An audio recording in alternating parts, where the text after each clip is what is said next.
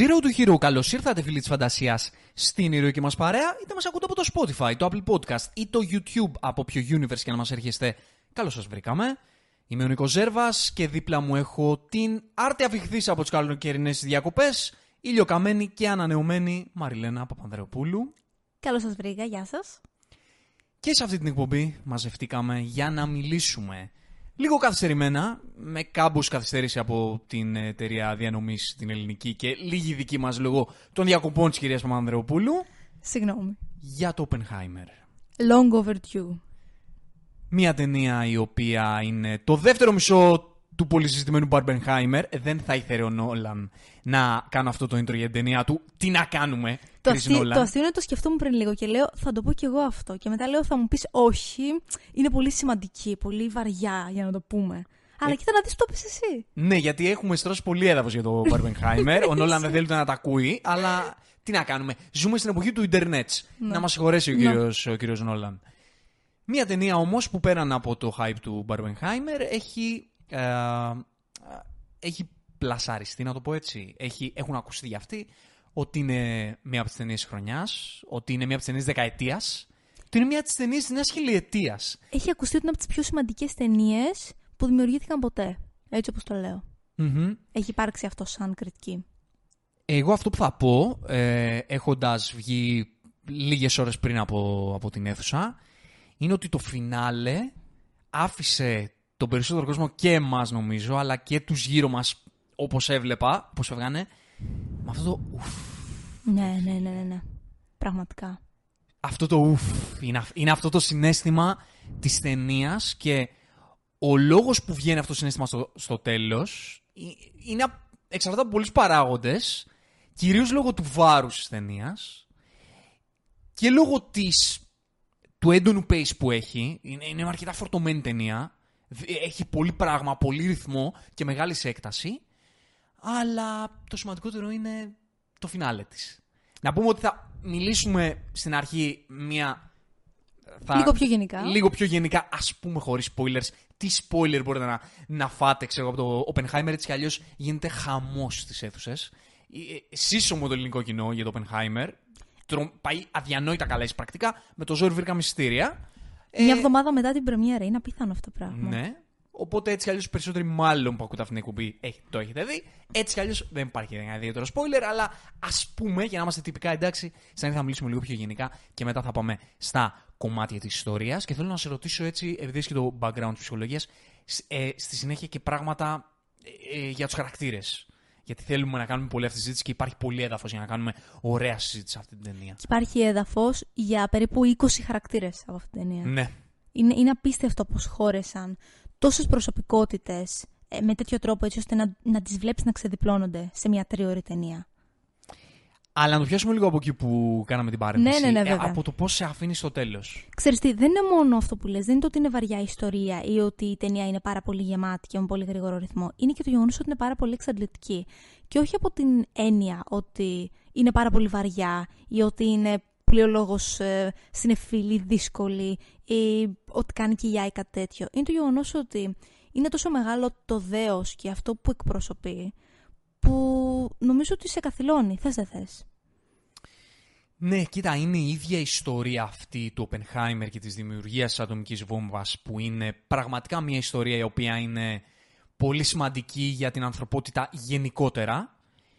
Είναι όμως και ότι αυτός ο δημιουργός, αυτός ο άνθρωπος, ο Christopher Nolan, ξέρει να κάνει blockbuster ακόμα και όταν δεν υπάρχει θεωρητικά έδαφος για blockbuster. Και εδώ το κάνει συγκλονιστικά. Δηλαδή, ο τρόπος ο οποίος βγάζει ένα blockbuster από αυτή την ιστορία είναι για σεμινάριο, αποδεικνύει το πόσο τεράστιος δημιουργός είναι, γιατί Αναμφίβολα. είναι πολύ σπουδαίος δημιουργός ο Christopher Nolan και παρότι εγώ έχω γενικά με τη φιλμογραφία του και με τη φάση του κάποια, όχι παράπονα, να μην χρησιμοποιήσω αυτή τη λέξη, κάποιες έτσι αντιρρήσεις, με αυτή την ταινία έρχεται να δείξει ολοκληρωτικά κατά τη γνώμη μου το τι είναι ικανός να κάνει σε όλα τα επίπεδα. Και επίσης το γεγονός ότι δεν μπαίνει σε κουτάκια. Γιατί ξέρεις, τον έχουμε συνηθίσει να έχει μερικές συγκεκριμένες συνήθειες όσον αφορά τη σκηνοθεσία του. Εδώ πέρα καταρρύπτει τις 8 από τις 10, ας πούμε. Και μάλιστα αυτές που κρατάει τις απογειώνει, κατά με. Κοίτα, εγώ τη μανιέρα του Νόλαν την είδα στο Πενχάιμερ. Αλλά είναι πραγματικά ο, καλύ... ο καλύτερος δυνατός τρόπος διαχείρισης Αυτές τις αυτής μανιέρες. της μανιέρας Μμμ. σε αυτή την ταινία. Κοίτα να δεις, το αποτύπωμά του το έχεις σαν δημιουργός. Δεν νομίζω ότι αυτό έχει σκοπό να το και αφαιρέσεις. το κάνει, ε, Α- ας μου επιτραπεί έκφραση, αλαζονικά ε, Σε κάθε ταινία. επί τούτου. Ναι. Αυτό εισπράττω. Και στη συγκεκριμένη το εισέπραξες Ναι, αυτό. ναι, βε- βέβαια. Δηλαδή, έλαβες αλαζονία σε αυτή την ταινία. Γιατί εγώ δεν έλαβα καμία αλαζονία στη σκηνοθεσία. του. Αλαζονία βλέποντας συνολικά όλη του φιλμογραφία. Α, ναι, οκ, εντάξει. Και βάζοντας το αυτή την ταινία, κόφτω. τοποθετώντας τη δίπλα στις υπόλοιπες φιλμογραφίας του. Όχι απομονωμένα. Απομονωμένα όχι. Εγώ θεωρώ ότι η συγκεκριμένη είναι το αντίθετο της αλαζονίας. Είναι σαν να έδειξε ότι μπορεί να κάνει αυτό που κάνει με διαφορετικό τρόπο και με τρόπο που μπορεί να απογειώσει αυτό μ, στον οποίο τον έχουμε συνηθίσει. Ναι, συμφωνώ 100%. Λέω συνολικά ο τρόπος με τον οποίο λειτουργεί ο Νόλαν μου κάνει έναν δημιουργό ο οποίος έχει κα- μία πεπατημένη στο στυλ του Μμ. και το κάνει ε, πολύ συνειδητά στοχευμένα χρησιμοποιεί το gimmick του, το δημιουργικό, έτσι ώστε να κάνει τον θεατή να πει πω, πω τι έκανε πάλι ο Νόλαν.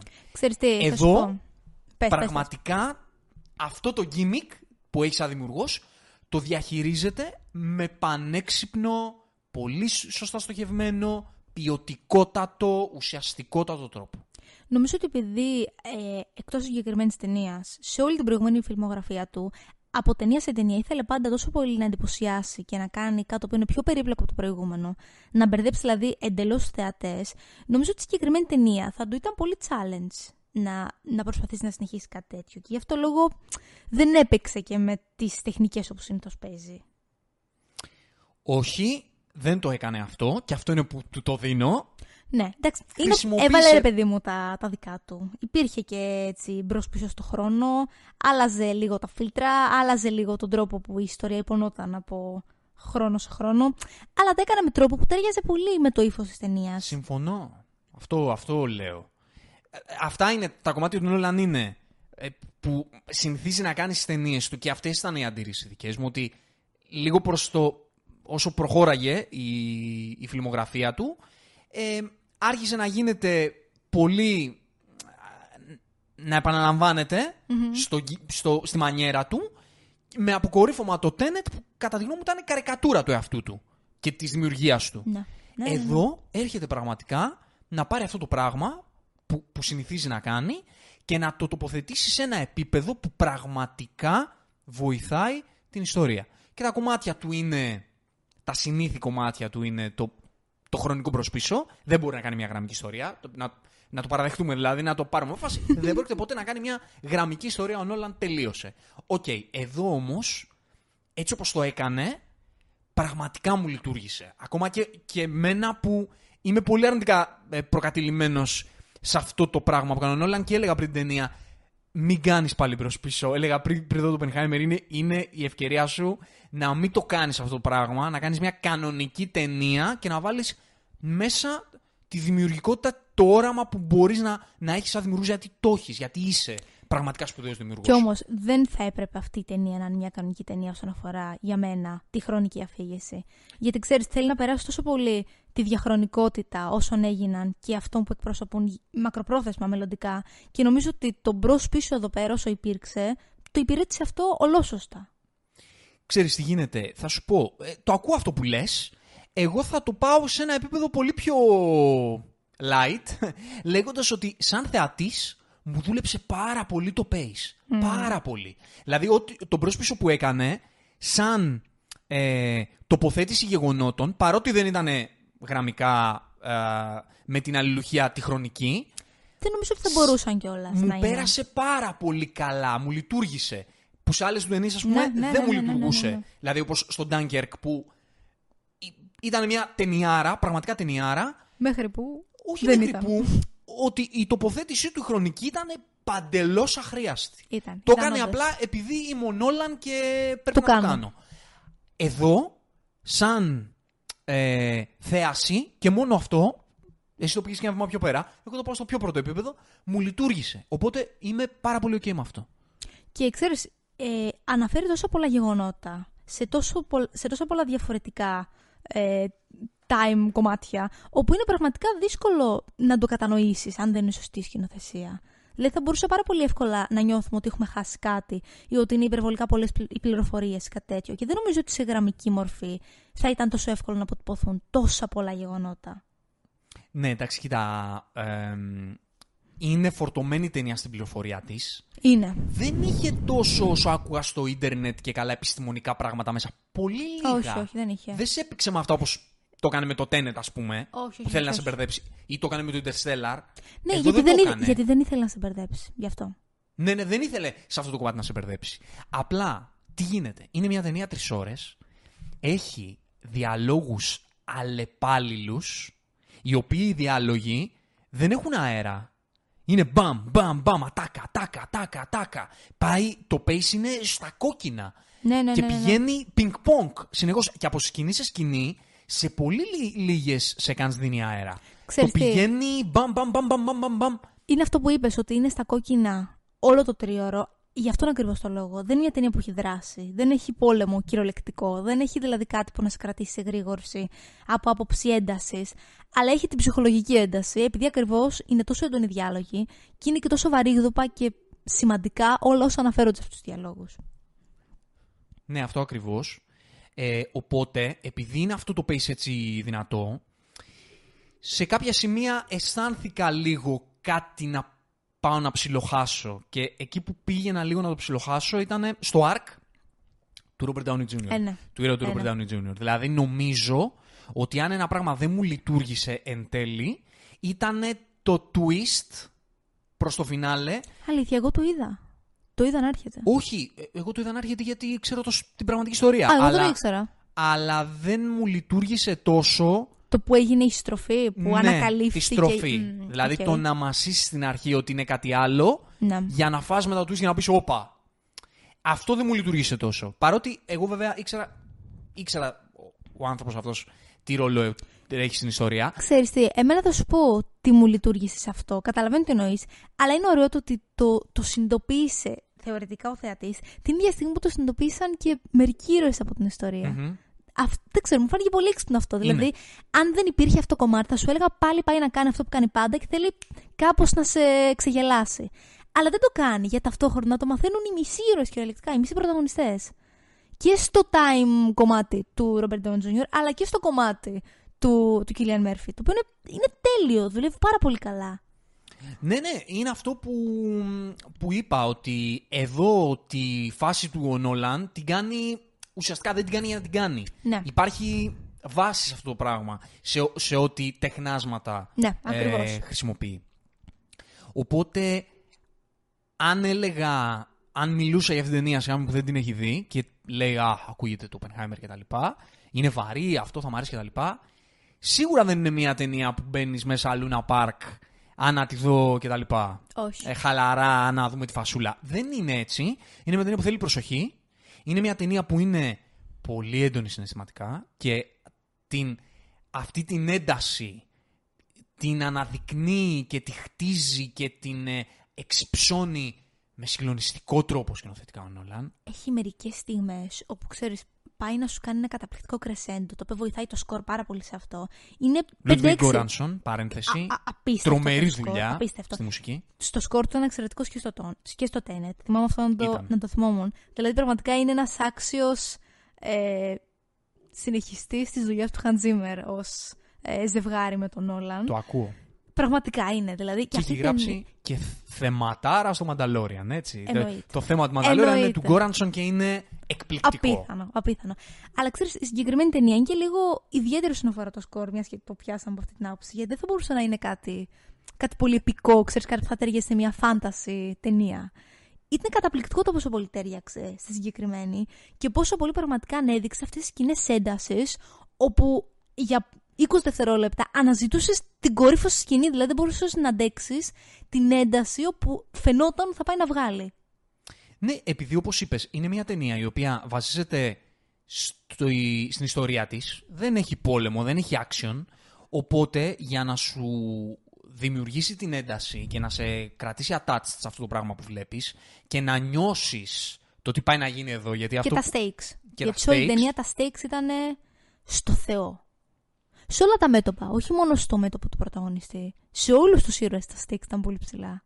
ισχύει και για να το χτίσει αυτό το πράγμα και για να το δέσει με την ψυχοσύνθεση του θεατή έπρεπε να δουλέψει πολύ η σκηνοθεσία του που ε, είναι εκπληκτική, το είπαμε αυτό. Μαϊστρική, μαϊστρική. Ε, και το σκορ. Και το σκορ κάνει εκπληκτική δουλειά και η διαχείριση του σκορ είναι καταπληκτική. Ναι, ναι, ναι. Πολύ σωστό αυτό που είπες και μου το δένεις με την κουβέντα σου ότι ε, ε, ζημερίζει πολύ ο Γκόρανσον εδώ. Να. Είναι, είναι μια δουλειά που αν δεν ήξερα ότι είναι του Γκόρανσον θα έλεγα είναι του Τζίμερ. Θα, θα το. Θα Ξέρεις πήγαινε και το τι, μυαλό μου. Χαίρομαι πολύ που βρήκε ο Νόλαν για να συνεχίσει τις δουλειές του έναν δημιουργό, έναν συνθέτη που πραγματικά ταιριάζει με τα έργα του. Γιατί καλώς κακός, αρέσουν δεν σ' αρέσουν και οι προηγούμενες ταινίες του Νόλαν, πάντα το σκορ του Ζήμερ έδαινε σαν puzzle με τη δουλειά του. Άρα χαίρομαι πολύ που βρήκε κάποιον να συνεχίσει αυτήν ακριβώς την, τη σύνδεση. Γιατί είναι, είναι πραγματικά ένα πάρα πολύ μεγάλο κομμάτι μιας ταινίας το σκορ. Και πάντα στις ταινίες του Νόλαν είναι ακόμα μεγαλύτερο. Μμμ. Ναι, οπότε είναι μια ταινία που ναι είναι δύσκολη. Ε, δύσκολη όχι στο να την καταλάβεις. Δύσκολη στο να την αντέξεις. Ούτε ακριβώς, ούτε στο να τη δεις. Δεν είναι δηλαδή ότι. Ότι δεν θα σ' αρέσει, ότι θα βαρεθείς, ότι θα πεις είναι από τις δύσκολες ταινίες. Δεν νομίζω ότι είναι από αυτή την ταινία από τις δύσκολες ταινίες. Είναι συναισθηματικά από τις δύσκολες ταινίες. Το να, το να αντέξεις να τη δεις μέχρι το τέλος όσον αφορά τα ψυχικά σου αποθέματα. Ναι, και σε αυτό έρχεται και το κομμάτι του pace. Το, επα- το επαναφέρω ναι, και ναι, πάλι ναι, ναι, γιατί ναι, ναι, έχεις έχει δίκιο. να κάνει πάρα πολύ ότι επειδή κρατάει, θέλει να κρατήσει την ένταση ψηλά σε όλο το τρίωρο, όλο αυτό σε, σε κουράζει, ρε παιδί μου. Δηλαδή βγαίνει εξοντωμένος. Εξ, εξοντωμένος, Και το πραγματικά. φινάλε, μ, στην αυτή την εξόντωση, σου αφήνει και αυτό το.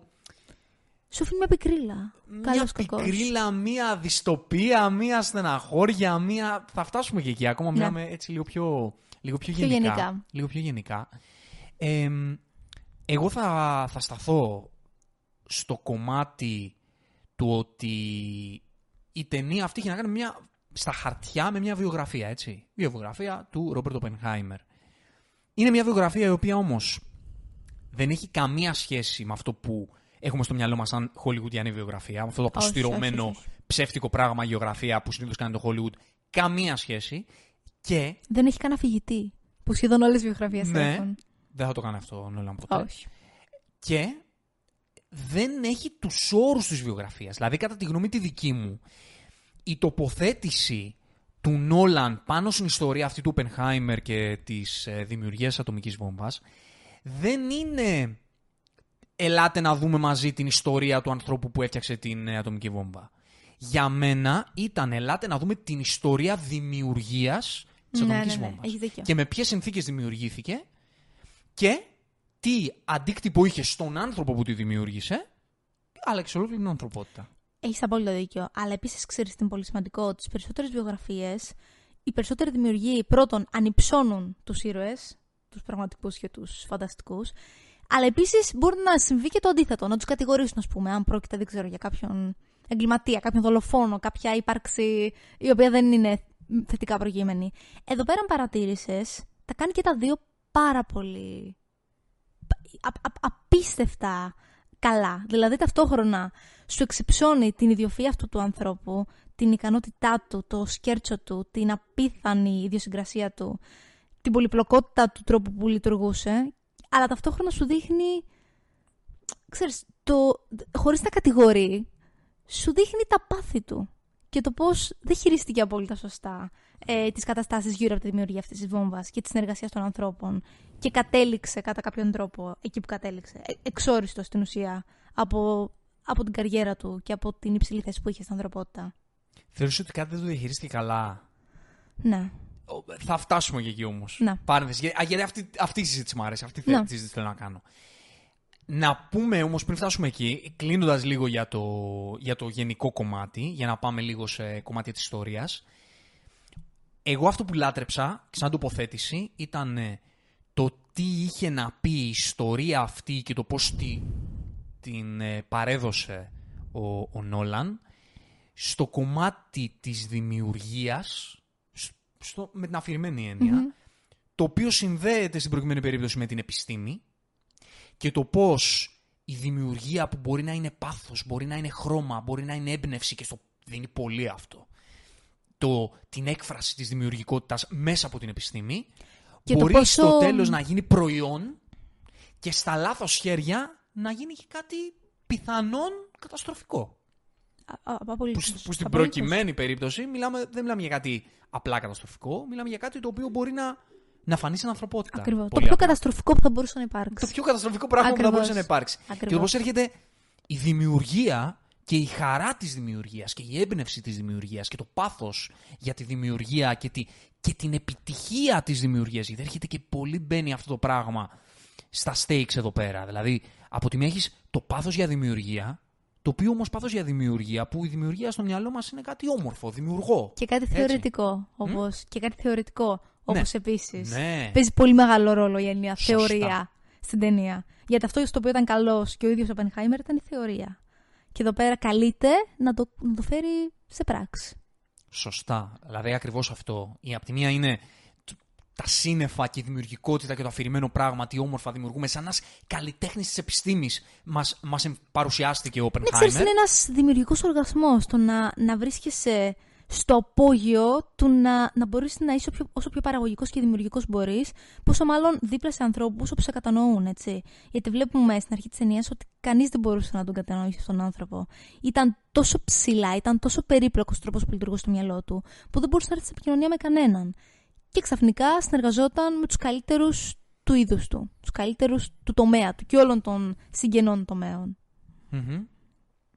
Και έρχεται λοιπόν αυτή η επιτυχία της δημιουργικότητας να, να σημάνει την, ε, τη γέννηση ενός μεγάλου κακού. Έτσι. Ακριβώς. Και το όλο θέμα που επισκιάζει την ιστορία κατά τη γνώμη μου είναι πώς κρίνεις τον Οπενχάιμερ. Πώς κρίνεις την, τη δική του θέση πάνω σε αυτό το, το γέννημα. Και κατά πόσο είχε θέση, έτσι. Γιατί νομίζω ότι είναι λίγο διφορούμενο το πότε άρχισε να αποκτά θέση το ζήτημα. Είχε μια άλλη θέση στην αρχή και μια άλλη στο τέλος. Ναι, αυ- αυ- και αυτό είναι που κάνει την ιστορία του Γιατί ξεκίνησε, και ενδιαφέρουσα ξεκίνησε στη και μελέτη λέει της. πρέπει να το κάνουμε αυτό γιατί αυτός ο πόλεμος μπορεί να τελειώσει όλους τους πολέμους. Μια πάρα πολύ αισιόδοξη και, και ρομαντική πεποίθηση. Και αυτό στο σημείο να, να στοιχιώνεται από οράματα και από εικόνες από το τι προκάλεσε αυτό το δημιούργημα. Έχουμε μπει στα ας πούμε spoilers. Οπότε, αν δεν Ναι. θέλετε να μάθετε πολύ συγκεκριμένα πράγματα για την ταινία, να το, να το πούμε έτσι. Δηλαδή, δεν ξέρω ποιος μπορεί να μην ξέρει την ιστορία του Oppenheimer ή ποιος δεν ξέρει τι ακριβώς θα δει. Αλλά αν δεν θέλετε να έχετε καμία εικόνα για το τι σημαίνει σε αυτή την ταινία, γιατί μπορεί όντως να μην γνωρίζετε την ιστορία του Oppenheimer, εδώ μπορείτε να μας αφήσετε για να δείτε την ταινία. Πριν, πριν μας αφήσετε, πες μου μια. σαν σύνολο, πώς θα την πρότεινες σε κάποιον αυτή την ταινία; Πώς θα την πρότεινα; Θα την πρότεινες; θα την πρότεινα αμφίβολα, αρκεί να ξέρει κάποιος ε, τι είναι προετοιμασμένος να δει. Ε, αυτό που σου είπα και, και εγώ όταν βγήκα από την ταινία είναι ότι δεν ξέρω αν θα την ξαναδώ αυτή την ταινία ξανά. Σίγουρα όχι σύντομα, γιατί δεν είναι σίγουρα μια ταινία που λες θα πάω και θα διασκεδάσω. Δεν πέρασα καλά με την έννοια ότι, ότι ξελάφρωσα, ότι ξεχάστηκα, ότι, ότι διασκέδασα. Είναι κάτι πάρα πολύ βαρύ, αλλά είναι κάτι πάρα πολύ σημαντικό. Περνάει διάβασα σε μια κριτική την έκφραση It's bigger than life. Και πραγματικά. Πολύ το- κυριολεκτικό. είναι, είναι, είναι πάρα πολύ κυριολεκτικό και είναι πραγματικά αυτό το οποίο σου περνάει στη συγκεκριμένη ταινία. Δεν αφορά έναν άνθρωπο, ούτε ένα γεγονός. Αντικατοπτρίζει πάρα πολλά πράγματα και συμβολίζει πράγματα που είναι μεγαλύτερα από εμάς τους ίδιους και από όλη την ιστορία της ανθρωπότητας. Και γι' αυτό λόγο είναι και τόσο διαχρονικά. Γι' αυτό και μόνο το λόγο θεωρώ ότι είναι μια εμπειρία που πρέπει να ζήσει κάποιος. Είναι, δεν σου ρωτήσω αν είναι μια από τι ταινίε της χρονιάς, γιατί έχουμε ακόμα χρονιά. Ε, και θε- έρχονται και ωραίες ταινίες. Και σημαντικές. Είναι σίγουρα από τις πιο σημαντικές ταινίες που έχω δει. Θα στο θέσω έτσι. δεν... Είναι, είναι δύσκολη ταινία. Δεν μπορώ να πω ότι δεν είναι δύσκολη ταινία. Αλλά χαίρομαι πάρα πολύ που είχα την ευκαιρία να τη δω. Ναι. Νομίζω ότι είναι το μοναδικό που μπορώ να πω. Εσύ πώς την ένιωσες; Εγώ θα μείνω πάρα πολύ στο, στο δημιουργικό κομμάτι του σκηνοθετικού του Νόλαν. Ε, ξαναλέω το context ότι δεν είναι ο αγαπημένος μου, γιατί και το λέω με την έννοια επειδή έχει στρατό ο Νόλαν. Έχει, Ε, όντως, έχει όντως. Νόλαν ε, μονοκούκι. Ναι, ναι, ναι. Εγώ αυ- ε, τον εκθιάζω χωρίς να είμαι καν στο στρατό του. Χωρίς να είναι καν το Interstellar και το Inception τόσο ψηλά στα μάτια τα δικά μου. Η αγαπημένη μου ταινία Νόλαν είναι το Prestige και θα συνεχίσει να είναι. Και εμένα, για να σου πω την συναισθηματικού αλήθεια. λόγους εντελώς, γιατί το συνέστημα για μένα μετράει πρώτα απ' όλα. Αλλά στο κομμάτι το τεχνικό είναι από τις πιο σπουδαίες δουλειές νομίζω που έχω δει και τα, τα stakes της ιστορίας και το τι μπορείς φιλοσοφικά να αναζητήσεις πίσω από αυτή την ιστορία γιατί αυτή τη συζήτηση μπορούμε, θα μπορούσαμε να την κάνουμε χωρίς να βλέπουμε καν την ταινία Ναι. γιατί η ιστορία του Oppenheimer και απλά να τη, γραβάσεις, να τη διαβάσεις μέσα σε δύο παραγράφους μπορείς μέσω αυτής να ξεκινήσεις και να φιλοσοφείς για, το, Αναμφίβολα. για τα ζητήματα τα οποία α, Θέτει. ε, θέτει και περιέχει.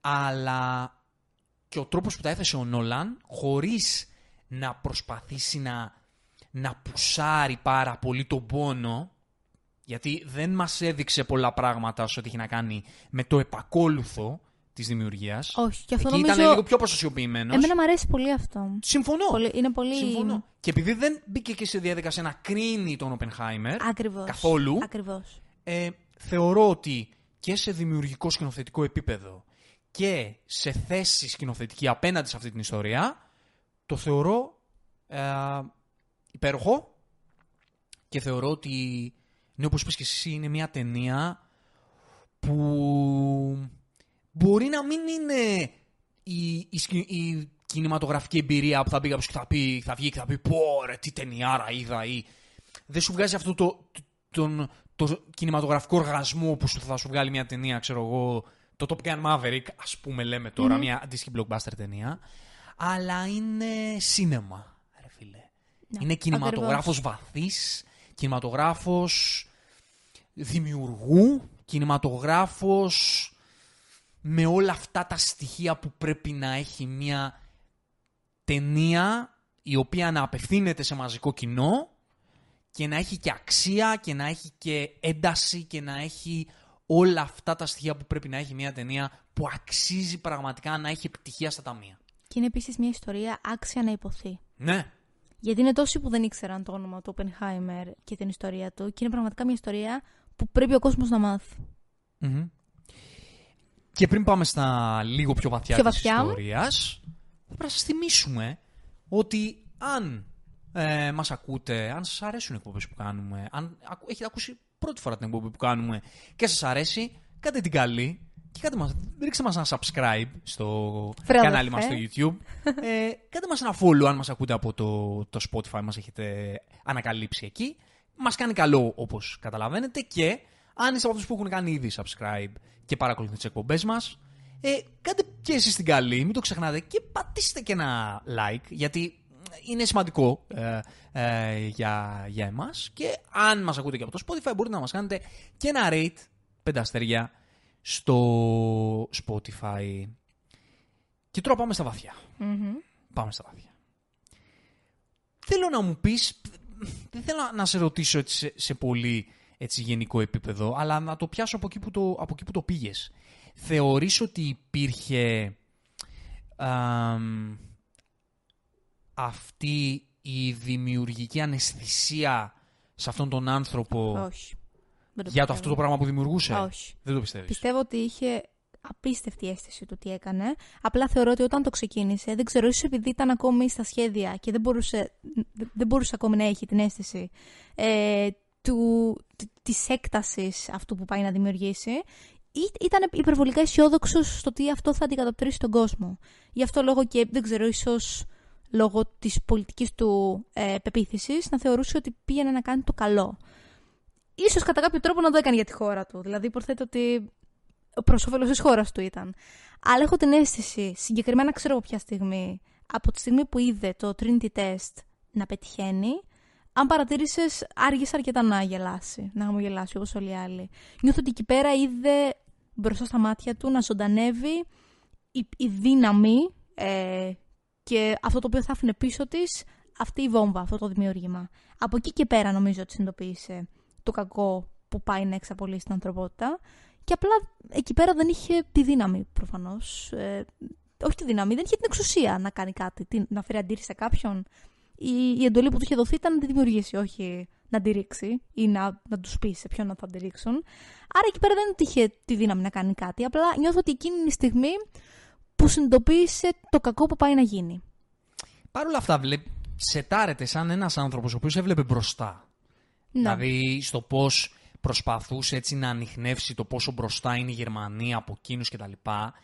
Ήταν αρκετά μεθοδικός και έβλεπε τα βήματα μπροστά στη σκακέρα. Ναι, αλλά αυτά είναι άλλα βήματα. Είναι βήματα επιστημονικά. Τύπου πάνε να καλύψουν αυτό, άρα είμαστε τόσα βήματα μπροστά. Δηλαδή είναι βήματα άλλου είδους σκακέρας. Όχι πολιτικής, αλλά επιστημονικής. Γιατί στην ουσία ήταν ένα ανταγωνιστικό κομμάτι, ένας αγώνας, ένα ράλι για το ποιος θα προλάβει να φτιάξει πρώτο τη βόμβα του. Παρ' όλα αυτά ήξερε ότι η βόμβα αυτή θα πέσει κάπου και θα πεθάνουν χιλιάδες άνθρωποι. Το ήξερε αυτό. Το ήξερε, αλλά δεν ξέρω. Έχω την αίσθηση ότι επειδή ήταν της θεωρίας, έλεγε εντάξει, θα το κάνουμε για τη χώρα μας. Θα σωθούν οι δικοί μας άνθρωποι. Ε, μπορεί να ωφελήσει ώστε να μην ξαναγίνει κάποιος πόλεμος. Πραγματικά πιστεύω ότι ήταν πολύ ρομαντικό σε αυτό. Και όταν, ξέρεις, όταν άρχισε να σοβαρεύει η κατάσταση και να βλέπει ότι αυτά δεν είναι σχέδια, είναι κάτι πολύ ρεαλιστικό και θα χαθούν ανθρώπινες ζωές, εκεί πέρα θεωρώ ότι σταμάτησε να το βλέπεις ρομαντικά. Ναι, δεν έχω ακριβώς αυτή τη γνάποψη, να σου πω την αλήθεια. Πες μου, που... Το ακούω αυτό που λες. Πιστεύεις ότι από την αρχή είχε απόλυτη αίσθηση; Θα σου πω. Εσύ το θέτεις λίγο πιο... Το πας περισσότερο στο κομμάτι το συναισθηματικό, ότι ναι. δεν το ένιωσε στην αρχή, μέχρι ναι. που το ένιωσε. Ναι, Α, ακριβώς. Το πας έτσι. Πώς πιστεύεις εσύ ότι το, ότι το αντιμετώπισε; Κοίτα να δεις τι γίνεται. Εγώ ξέρεις που στάθηκα πάρα πολύ. Στάθηκα πάρα πολύ στο πώς...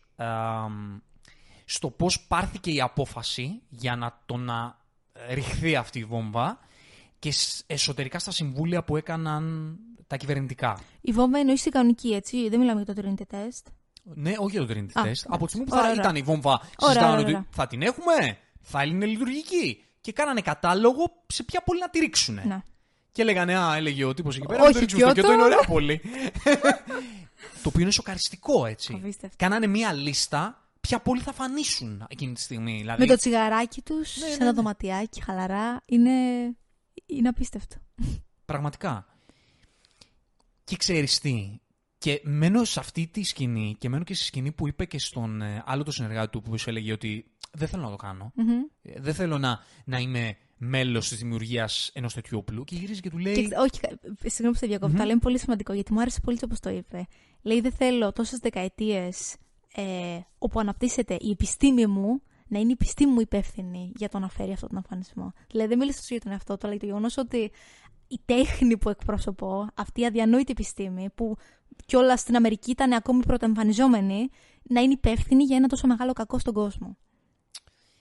Και ξέρεις τι του απάντησε ο Πενχάιμερ. Του απαντάει. Πού θες να είναι αυτή η βόμβα, αφού του τη χτίζουν και οι Γερμανοί. Την αναπτύσσουν. Πού, πού προτιμάς, πιάνουν τα χέρια τα προτιμάς, στα δικά μας στον Γερμανό, στον Ναζί; Στον Γερμανό, στον Ναζί, στο, στα χέρια του Χίτλερ. Να. Οπότε ξέρεις ε, εγώ που το θέτω, και θα το πω λίγο πιο βαθιά τώρα, δεν θα το ε, δεν θα ε, μακρηγορήσω, αλλά υπάρχουν πράγματα που συμβαίνουν σε αυτόν τον κόσμο, τα οποία ε, πολλοί άνθρωποι τα μεταφράζουν ως κάποιοι θέλουν απλά το κακό και κάνουν το κακό γιατί υπάρχει ένα κακό εκεί έξω και κάποιοι ένα κομμάτι ανθρώπων ε, που μπορεί να μην είναι και άνθρωποι και να είναι εξωγήινοι ή ε, δεν ξέρω τις θεωρίες νομοσίας όλες αυτές, ότι απλά θέλουν το κακό και κάνουν το κακό. Δυστυχώς η ανθρωπότητα είναι πολύ πιο συνθετη Και πολλά κακά πράγματα γίνονται ως λύση καλή-κακή για να αποφευθούν άλλα κακά. Οπότε πραγματικά πιστεύω ότι και μιλάμε αυτή τη στιγμή για τα κομμάτια της ιστορίας που είδαμε σε αυτή την ταινία. Ναι, φυσικά, φυσικά. Και δεν πιάνουμε την ιστορία του Οπενχάιμερ. Ε, Ούτε γενικά το δεύτερο παγκόσμιο πόλεμο. Έτσι. Ούτε αναλύουμε τον δεύτερο παγκόσμιο πόλεμο, τα ιστορικά γεγονότα. Ακριβώς. Αναλύουμε τα γεγονότα τα οποία εμπνέονται από πραγματικά γεγονότα, αλλά είναι δραματικά. Ακριβώς. Και δεν ξέρουμε. Εγώ δεν έχω μελετήσει την ιστορία του Μενχάιμερ σε τέτοιο βάθο για να δω ακριβώς όλες αυτές τις σκηνές της ταινίας. Ποια από όλα Είναι αυτά έγκυρα και αυτοί ποια οι όχι. διάλογοι εφάπτονται με την πραγματικότητα ή τι έχει γραφτεί στα βιβλία και δεν έχει γραφτεί. Αλλά όντως εφάπτονται με την πραγματικότητα το γεγονός ότι γίνονται πράγματα, χωρίς να μιλάω για συγκεκριμένα πράγματα, γίνονται πράγματα για να βρεθούν κάποια άλλα πράγματα επειδή θεωρούμε. κά- Ένα κομμάτι, ξέρω εγώ. Ε, ανθρώπων θεωρεί ότι με αυτά θα μπορούμε να γλιτώσουμε κάτι άλλο ή είναι αναγκαίο κακό. Τώρα, αν ισχύει όντως αυτό, δεν το ξέρει κανείς.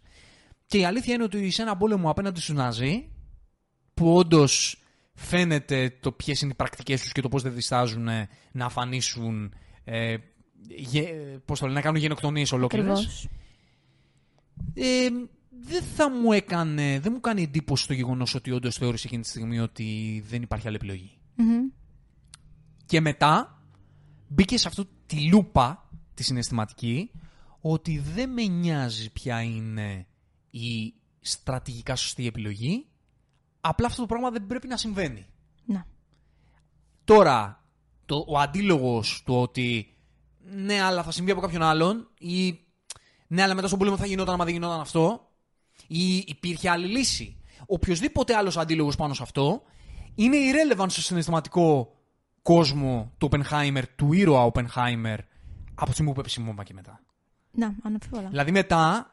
Ε, Είχε άλλο ψυχισμό μετά ο τη, ψυχισμός μετά του τη δεν, βόμβα. δεν ήταν στρατηγικός Όχι, όχι, όχι. όχι. οι άμυνες του, η, η όποια του ε, μεθοδολογία στρατηγική καταρρίφθηκε.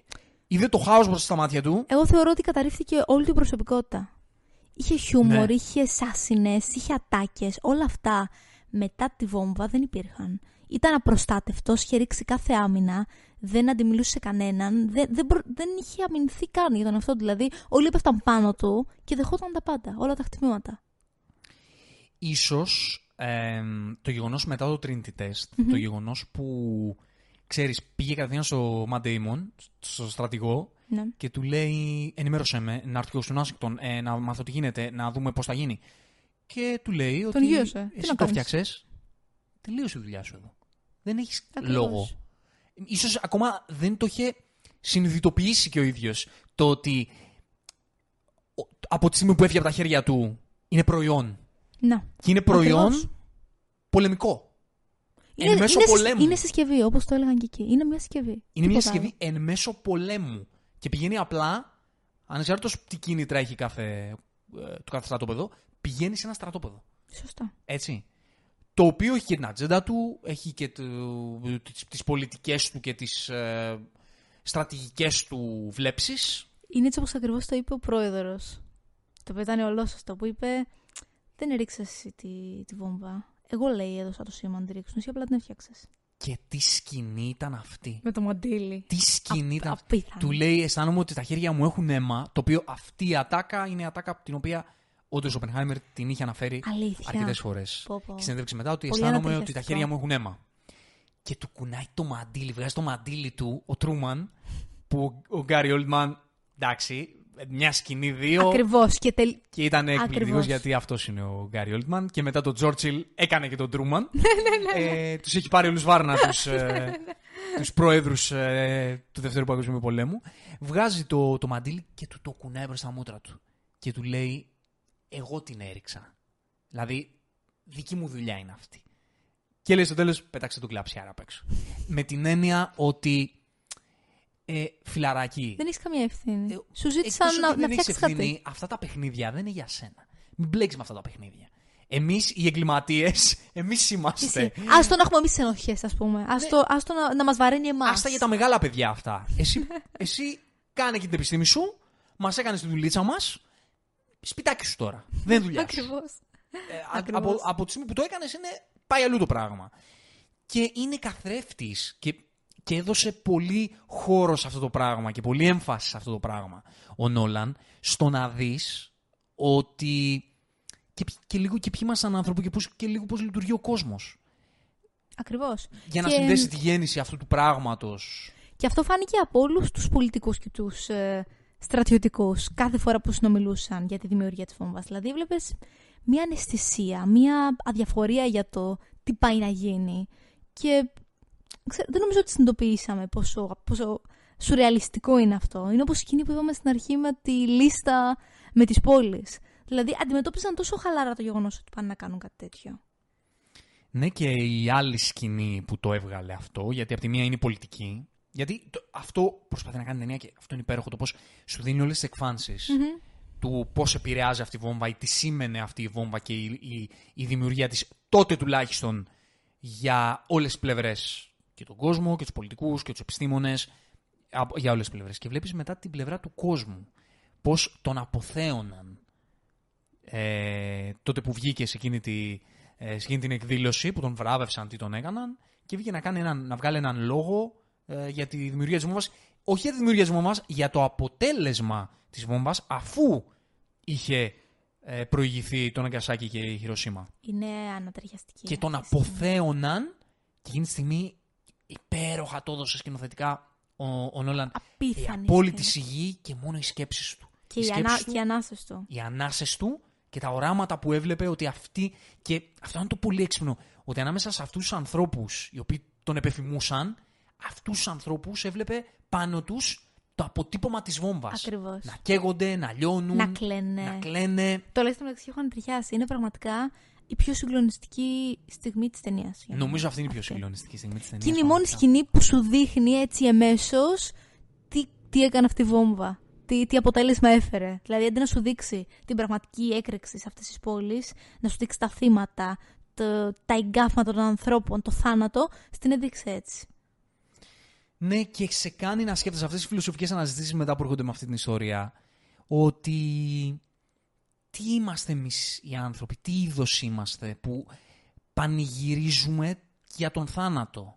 Δηλαδή θα μου πει, θα πει κάποιος, ναι, ήταν πόλεμος. Ε, ε, νίκησε τους αντιπάλους γιατί μπορεί να πέθανε η δική Το του παιδί σου, οικογένεια. ακριβώς. Σε κάθε περίπτωση όμως, χωρίς να βάλουμε context πάνω σε αυτό, πανηγύριζαν αυτοί οι άνθρωποι για το θάνατο 220, πώς είπε. Όπως το πες. 220.000 220-230.000 ανθρώπων και τα επόμενα χρόνια μετά Ακριβώς. Οι γενιές μετά από αυτούς, τα παιδιά και τα εγγόνια πόσοι τους. χάθηκαν Ακριβώς. και μετά ε, λόγω Της ραδιενέργειας. της ραδιενέργειας.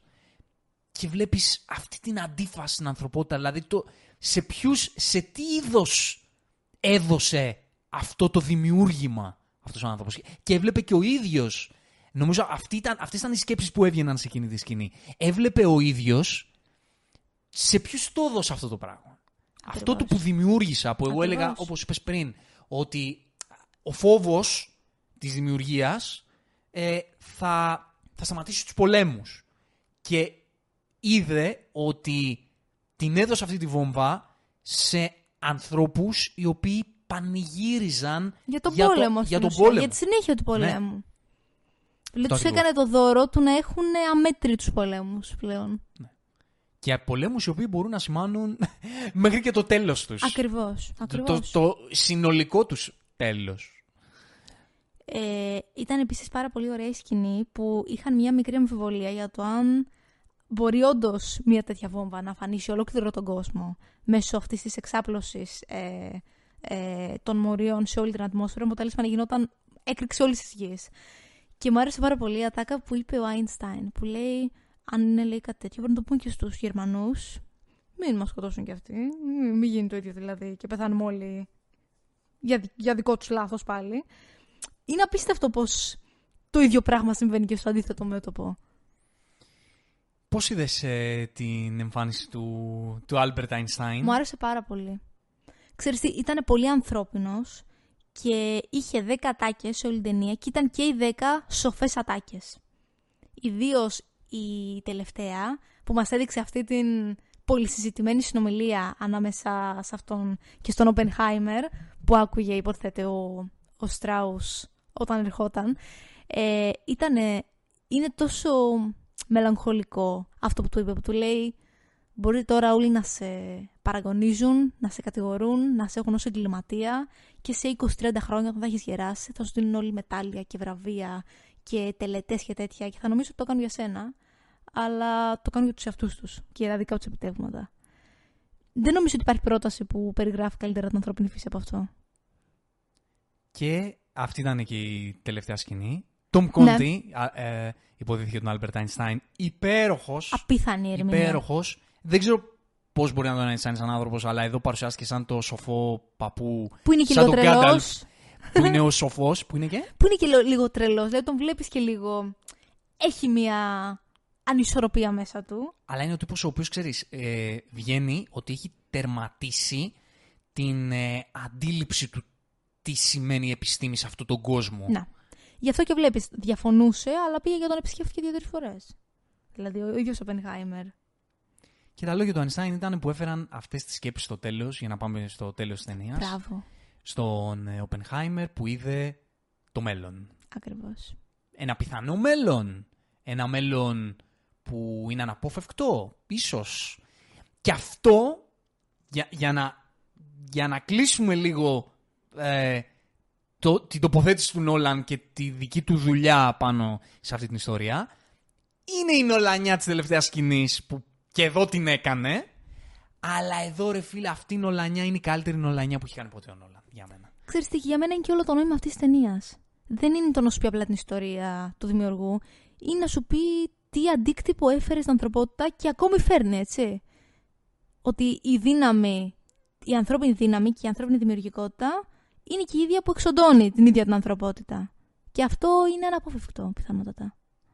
Αυτό. Γιατί πάντα σε αυτές τις τελευταίες, αυτά τα τελευταία καρέ ο Νόλαν θέλει να κάνει τη μαγιά του και την κάνει μέσα στι προηγούμενες ταινίες, μέσα σε αυτό το μπλέξιμο που έχει κάνει. Του χωροχρόνου. Η σβούρα και σταμάτησε η σβούρα, δεν σταμάτησε η σβούρα. Αμάν με το Interstellar. Και... Η, η Inception είναι αυτό. Α, Ε, νόμιζα ότι έλεγες για το. Πώς το λένε, για το παιχνιδάκι εκεί πέρα στο Interstellar, όταν συνοποιήθηκε με την Ένα κόρη εκεί. αυτό, ένα η σβούρα, ένα στο Tenet με τον. Ε, Πώς τον λένε. Με τον Pattinson. Με τον Pattinson. Κάνει αυτά τα οποία είναι πράγματα τα οποία στο τέλο. Εγώ τουλάχιστον, sorry, λέω. Ε, έλα τώρα. Έλα τώρα. Εντάξει, έλα τώρα. Εδώ, αυτή η Νολανιά ήταν εκπληκτική. Γιατί σου έδωσε το, το, το είναι αυτό ή δεν είναι, γιατί πάντα εκεί αυτή είναι, αυτό είναι που κάνει στην τελευταία του σκηνή πάντα ο Νόλαν, το είναι αυτό ή δεν είναι, αυτό το είναι αυτό ή δεν είναι έχει να κάνει όχι με την ιστορία του, έχει να κάνει με το μέλλον της ανθρωπότητας.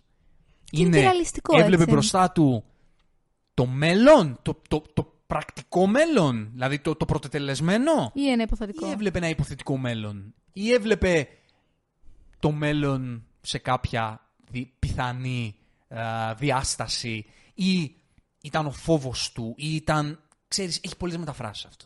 Έχει και ξέρεις τι, όλες βγάζουν νόημα να υπάρχουν. Ναι. Είναι, και γενικότερα το τελευταίο πλάνο που δείχνει ένα κοντινό του Κίλιαν με αυτό το παγωμένο βλέμμα, ε, σου κόβει την ανάσα. Ενώ έχουν εμφανιστεί οι σύγχρονοι πύραυλοι που Σου- κουβαλούν ακριβώς, τις ακριβώς. ε, ατομικές βόμβες και τη γη σιγά σιγά να, να, να, καίγεται. να καίγεται ολόκληρη. Να καίγεται. Α, α, απίθανο. Και μιλάμε τώρα Απίθανη έχοντας βρισκόμαστε, ενώ βρισκόμαστε 1,5 χρόνο μετά ε, την, ε, την κήρυξη, αν μου παν είναι σωστή αυτή η έκφραση, του πολέμου στην Ουκρανία, όπου Σωστά. μπήκανε σε μια περίοδο χεστήκαμε όλοι πάνω μας ότι πάμε για πυρηνικό ολοκαύτωμα. Ακριβώς. Ακριβώς. Και δεν έχει φύγει αυτό και δεν θα φύγει, αλλά θέλω να πω ότι είναι και τρομερά επίκαιρο αυτό το πράγμα. Το κακό είναι ότι θα είναι πάντα επίκαιρο. Και βέβαια αυτό είναι το διαχρονικό κομμάτι αυτής της ταινίας. Ποτέ δεν θα σταματήσει να υπάρχει μια ταύτιση της ανθρωπότητας με αυτή τη θεματολογία. Ναι, και αυτό ξεκίνησε αμέσως μετά το πώς συνδέθηκε η βόμβα ε, ε, στο Ναγκασάκι στη Χειροσύμα, όπως είπαμε μετά στον ψυχρό πόλεμο, το οποίο μας το σετάρανε. Όπου όλος ο ψυχρός πόλεμος ήταν εγώ πυρηνικά, Αμερική-Ρωσία, εσύ πυρηνικά. Ακριβώς. Ποιος θα τα ρίξει, όχι θα τα ρίξω εγώ, Ακριβώς. όχι θα τα ρίξεις εσύ. Α, η απειλή του ενός τον άλλον. Ακριβώς. Και υπήρξε πάλι αυτό το ανταγωνιστικό κομμάτι που πέρναγε και στην συγκεκριμένη ταινία. Ενώ ο ίδιος ο Οπενχάιμερ γύρισε και είπε στον Τρούμαν, ε, αυτό που κάναμε θα πρέπει να σημάνει τη λήξη αυτού του πράγματος. Να δείξουμε δηλαδή ότι πρέπει να σταματήσουν οι πόλεμοι, γιατί Ακριβώς. υπάρχει η πιθανότητα να αφανιστεί η ανθρωπότητα. Και τι Και τι έκανε; γύρισαν και του είπαν, λέει, Όχι, λέει, μήπως τελικά αν αυτό ισχύει το Λος Άλαμος, να το μεγαλώναμε κι άλλο. Ναι, Δηλαδή, απίστευτο Αυτό. έτσι. Απίστευτο. δηλαδή η, στο μυαλό του Οπενχάιμερ ήταν ότι θα φτιάξω τη βόμβα και θα τρομάξουν όλοι. Και θα τέλος. Πούν, θα πούν, όπα, υπάρχει αυτό το όπλο, άρα δεν ξαναπολεμάμε. Ακριβώς. Η παγκόσμια ειρήνη. Γι' αυτό σου λέω, είδες, είναι ρομαντική η βεβαιωθήσή του στην αρχή. Ναι, έρχεται και δεν είναι και αυτό. Ναι, δεν έχεις άδικο. Ε, παγκόσμια ειρήνη Ναι, ε, με το φόβο της βόμβας. Και τι έκανε η ανθρωπότητα. το εκμεταλλεύτηκε αυτό. Το και λέει, εκμεταλλεύτηκε για. «Τέλεια, Θα κάνω άλλους 20 πολέμους. Θα κάνω άλλους 20 πολέμους και πλέον θα έχω ένα ακόμα χαρτί στο να εκβιάζω ε, τη, το να πουσάρω τη δική μου πολιτική ατζέντα και οικονομική ατζέντα. Σωστά, ακριβώς. Γιατί αυτό δεν συμβαίνει. Ακριβώς. Στην Ουκρανία αυτό δεν είδαμε να συμβαίνει. Ακριβώς. Είδαμε από τη μία ε, τη Ρωσία να απειλεί με πυρηνικά, μην με πειράξετε γιατί θα βγάλω πυρηνικά. Απ' την άλλη Αμερική να λέει ε, ή να, να αφήνει να αιωρείται ότι όχι άμα ρίξουμε εμείς πρώτοι ε, θα σας δείξουμε εμείς και μπαίνουμε πάλι σε διαδικασία ψυχρού πολέμου Ακριβώς. να χρησιμοποιείται αυτό το πράγμα, ο τρόμος, για ατζέντα, όχι ποιος θα μπει στο ΝΑΤΟ και για ανθρώπινες γελιότητες, γιατί αυτή είναι η ανθρωπότητα, γιατί αυτό ε, φανερώνει αυτή η ταινία, τη, τη, τη γελιότητα της ανθρώπινης φύσης, το ότι δεν, κάνουμε, δεν έχουμε ειρήνη γιατί θέλουμε απλά να με τρογείς παραπάνω από τον γείτονα. Πολύ σωστά. Και αυτό κάνει ακόμα πιο δραματική την ιστορία του Οπενχάιμερ. Ακριβώς. Ακριβώς. Συμφωνώ απόλυτα. Ε, θέλεις, ε, ε, μιας και μιλήσαμε για αυτό το, το πολύ έτσι κομβικό κομμάτι της ιστορίας, το πιο έτσι πρωταγωνιστικό. Θες να μιλήσουμε και για κάποιους άλλους ήρωες, να μιλήσουμε Ξέρεις τι θα σου πω; Amy... Να ε, μιλήσουμε και λίγο Emily παραπάνω. Blunt. Θέλω να πω κάτι ακόμη για τον Οπενχάιμερ. Α, το ναι. οποίο μου Παρακαλώ. έκανε πάρα πολύ εντύπωση. Ήταν μια τάκα που είπε ο. Α, πώς τον έλεγαν. Ο. Σοβεγιέ, Σαβεγιέ. Ναι, ναι. Κατάλαβες ποιον ναι, λέω. ναι. Ε, όταν πήγε να του δώσει το παιδί. Που κάποια στιγμή ήταν story να του πει: Σε παρακαλώ, πάρε το παιδί μου. Και γύρισε και του είπε: Λέει, αν, αν όντως ήσουν τόσο κακός άνθρωπος, δεν θα το έλεγες αυτό. Και μετά γύρισε και του είπε: Βλέπεις πράγματα τα οποία είναι αιώνες μπροστά. Το μυαλό σου βλέπει πράγματα τα οποία δεν, δεν υπάρχουν ακόμη καν στη γη. Είναι λογικό να, ασχολεί, να μην ασχολείσαι με τα πράγματα αυτού του κόσμου, με όσα γίνονται εδώ πέρα. Νομίζω ότι αυτό αντικατοπτρίζει τόσο πολύ μια τόσο μεγάλη διάνοια όσο ήταν αυτός. Δηλαδή το γεγονός ότι δεν μπορεί να προσαρμοστεί στις καταστάσεις και στις αλληλεπιδράσεις ε, και στα συμφέροντα και γενικότερα στην ανθρωπότητα έτσι όπως είναι τώρα, γιατί είναι μίλια μπροστά το μυαλό του. Κάνει πολύ πιο περίπλοκους ε, υπολογισμούς και ε, επιστημονικά, αλλά και κοινωνικά. Και ίσως αυτό έρχεται να δικαιολογήσει και έρχεται να σου δώσει εσένα ένα επιχείρημα παραπάνω στην οπτική σου σε σχέση με τον Οπενχάιμερ, ότι το πώς δεν είχε αντιληφθεί το πώς λειτουργεί ο κόσμος και το πώς θα εκλάβει ο κόσμος στη. Ναι, πιθανότατα. τη δημιουργία του. πιθανότατα. Δεν το είπα γι' αυτό. Το είπα γιατί πραγματικά μου έκανε εντύπωση Όχι, ε, εγώ εκείνη το τη στιγμή. σκέφτηκα ότι όντως έρχεται και δένει με τη θέση τη δική σου. Ε, ξέρεις, είναι, το, το έχω πει τόσες φορές. Σε κάθε ταινία που υπάρχει κάποιος αντίστοιχος ήρωας, το λέω ότι συνήθως οι, οι μεγαλύτερες διάνοιες έχουν και τα πιο, τα πιο ιδιαίτερα μυαλά όσον αφορά το πόσο κανονικός μπορείς να είσαι στην καθημερινότητά σου. Και δεν ξέρω, α- αυτή η πρόταση που είπε αυτός ο άνθρωπος πραγματικά μου το θύμισε αυτό. Δεν μπορεί να είναι φυσιολογικός. Έτσι, ακόμη και το αίτημα του κράτησε το παιδί μου, μεγάλωσε το εσύ, δεν του έκανε εντύπωση. Ναι. Ε, έρχεται να βάλει ένα ακόμα λιθαράκι στην έννοια, όπω το λε, της Αλλά- διάνοιας και Αλλά το πώς ξέρεις τι. κοινωνικά λειτουργεί μια, μια, Μια διάνοια. διάνοια. Ναι. Επίσης, ε, επειδή πριν ανέφερες το γεγονός ότι πώς, πώς είδαμε, ξέρεις, τη χαρά της δημιουργίας από κάτι τόσο εντυπωσιακό και κάτι τόσο περίπλοκο επιστημονικά. Κάτι το οποίο νομίζω ότι ισχύει σίγουρα, ιδίως σε μια τέτοια προσωπικότητα, είναι το γεγονός ότι δέχτηκε τόσο, τόσο εύκολα το να πάρει μέρος σε αυτό το project. Και επειδή ήταν μια τεράστια πρόκληση. Σκέψου το λίγο. Ήταν από τα μεγαλύτερα μυαλά εκείνου του αιώνα. Ήταν ε, διάνοια επιστημονικά. Και είχε ένα πελώριο challenge να δημιουργήσει κάτι σε μια τόσο μικρή προθεσμία. Δηλαδή είμαι σίγουρη ότι το δέχτηκε και για αυτό το λόγο μόνο. Που είναι λίγο εγωιστικό να το σκεφτείς. Αλλά απ' την άλλη, επιστήμονας είναι. Φαντάζομαι ότι ήταν και αυτό μέρος του, του επιχείρηματό του, του να συμμετάσχει σε ένα, σε ένα τέτοιο project. Έτσι ακριβώς είναι. Είναι αυτό που λέγαμε πριν, ότι από τη μία αυτό το project ήταν ένα dream project για έναν επιστήμονα. Προσωπικό στοίχημα, έτσι. Ναι, και πολύ ε, exciting, ρε παιδί μου. Δηλαδή, όνειρο να δουλέψεις πάνω στη δημιουργία ενός πράγματος το οποίο δεν έχει υπάρξει ποτέ ξανά στην ανθρωπότητα και Ακριβώς. εξελίσσει και την επιστήμη. Ακριβώς. Δηλαδή, άμα βγάλεις έξω το, το καταστροφικό αντίκτυπο που μπορεί να έχει, ε, την εξελίσσει την επιστήμη αυτό Ακριβώς. το πράγμα. Είναι ένα βήμα στην υλοποίηση ενός πράγματος που δεν είχε ξαναυπάρξει στην ανθρωπότητα. Πολύ Οπότε σωστά. είναι λογικό αυτός ο άνθρωπος που η τέχνη του είναι η επιστήμη να αισθάνεται, ξέρεις, και αυτή την, την πρόκληση, όπως είπες, του να, το, να- το να το υλοποιήσει. Και τον είδαμε να χάνεται μέσα στην τέχνη του. Δηλαδή, πολλές αναμφίβολα. φορές, ακόμα και όταν δίδασκε, τον έβλεπες να τα εξηγεί σαν να παίζει μουσική, σαν να είναι ένας συνθέτης. Και αυτό, Υπήρχε αυτή, έτσι, και αυτό αυτό το δέσιμο. υπόθηκε κάποια στιγμή, θυμάσαι, που του είπαν ότι τα μαθηματικά είναι όπως η μουσικη Και τον είδαμε στην αρχή να παίζει, ε, να, παίζει, να ακούει έναν δίσκο του Στραβίνσκι και να κάνει, ξέρεις, κάτι περίεργες κινήσεις σαν χορογραφίες. Γιατί ξε... έβλεπε παντού μαθηματικά, έβλεπε παντού πράξεις. Είναι, είναι πραγματικά πολύ όμορφο το πώς χανόταν σε αυτό. Μμμ.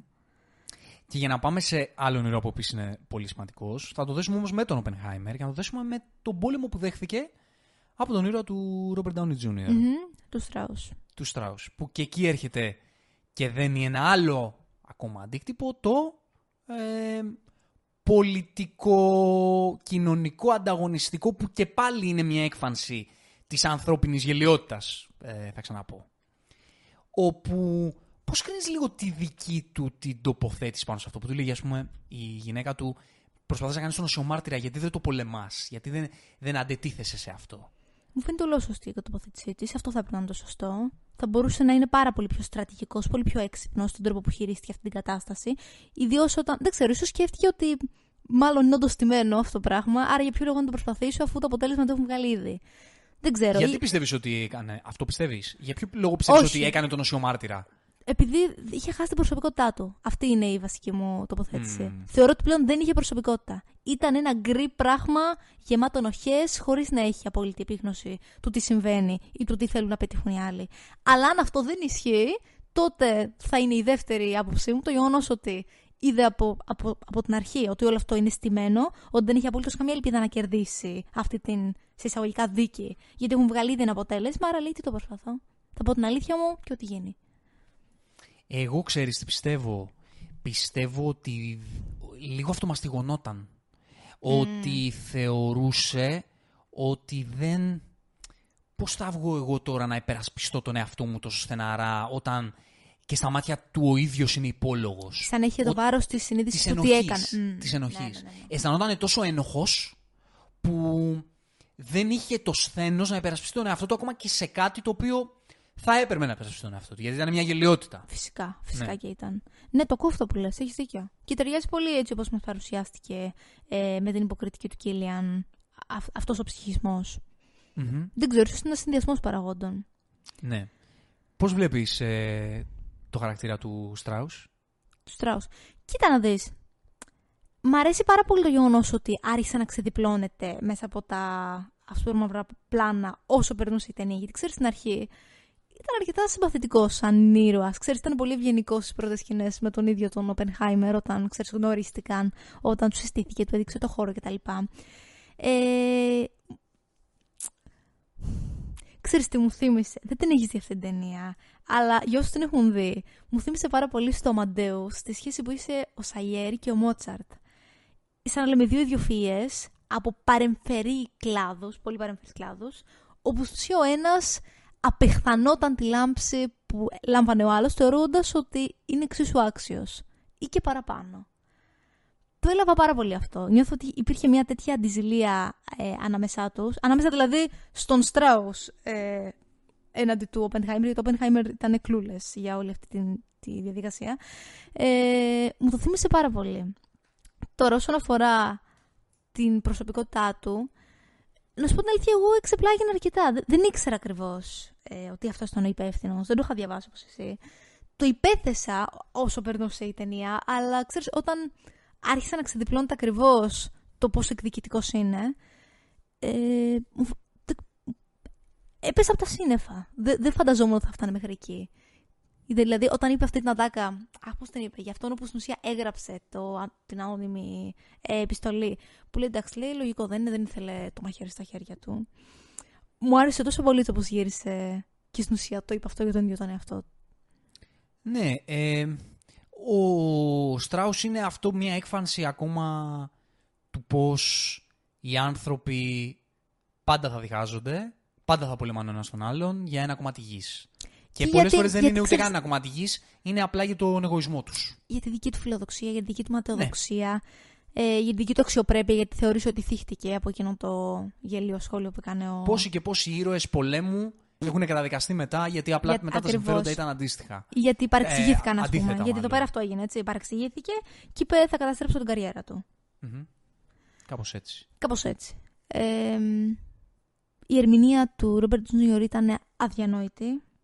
Σ' άρεσε. Μ' άρεσε πάρα πολύ. Μ' άρεσε πάρα πολύ και ξέρεις γιατί μου άρεσε; Γιατί αν εξαιρέσεις την τελευταία σκηνή, όπου στην ουσία αποδείχθηκε ότι απορρίφθηκε ως υπουργός, δεν έδειξε κανένα συνέστημα σε όλη την ταινία. Δηλαδή ήταν πάντα συγκρατημένος και σοβαρός και παγωμένος.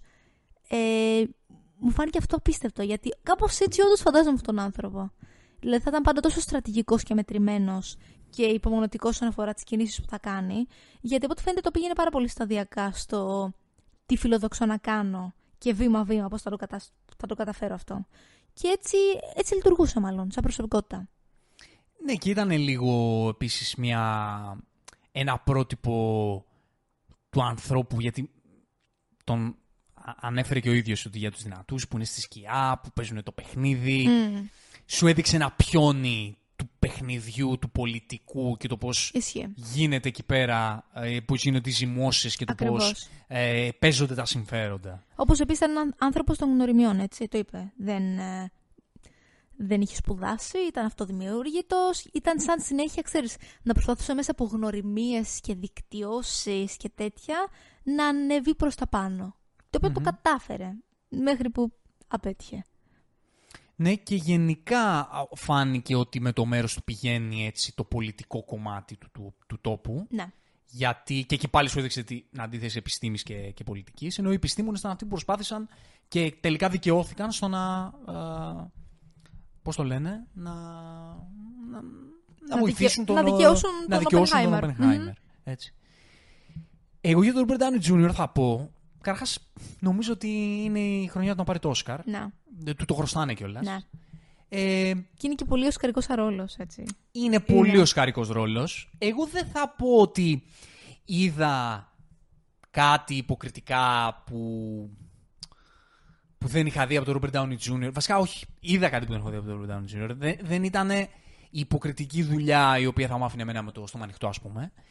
Αλλά αυτό που θαύμασα είναι ότι βλέπεις έναν άνθρωπο ο οποίος είναι τόσο πηγαία χαρισματικός και εκφραστικός σαν το Robert Downey Jr.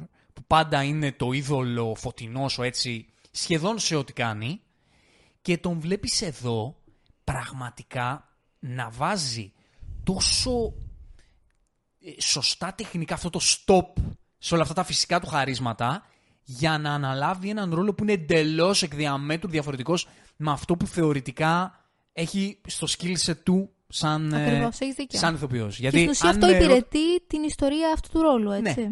Ναι. Γιατί αν με ρώταγε πριν από αυτή την ταινία και έβλεπα το script, θα σου έλεγα ότι ο Robert Downey Jr. να κάνει αυτό. Για ποιο λόγο, ξέρω εγώ.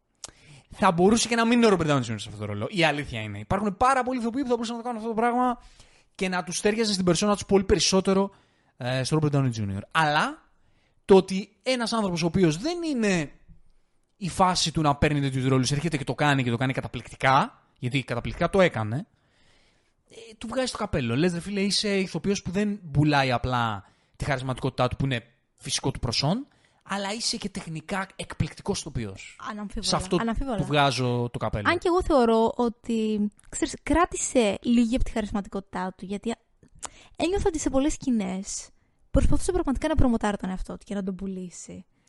Και νομίζω ότι αυτό το πέρασε πάρα πολύ ωραίο ο ίδιος. Ναι, αλλά με ένα πολύ πολύ διαφορετικό τρόπο. Με τον οποίο... Εννοείται, εννοείται. Δεν είναι κάτι στο οποίο τον έχουμε ξαναδεί να κάνει. Ναι. Αλλά ξέρεις, κράτησε ένα κομμάτι από αυτή τη γοητεία που έχει ως, ως άνθρωπος που ακτινοβολεί. Ξέρεις, τόσο όσο έτσι ώστε να, να δείξει ότι έτσι ελίσσεται μέσα στα κυκλώματα της πολιτικής Αλλά την σκηνής. τοποθέτησε πολύ έξυπνα στο arc του συγκεκριμένου Ναι, ήρωα. ναι, ακριβώς. Αλλά πες μου και για Κιλιάν Μέρφυ, που, που στην ουσία... Δεν έχω να, να... Δεν έχω λόγια, πραγματικά. Δεν έχω λόγια.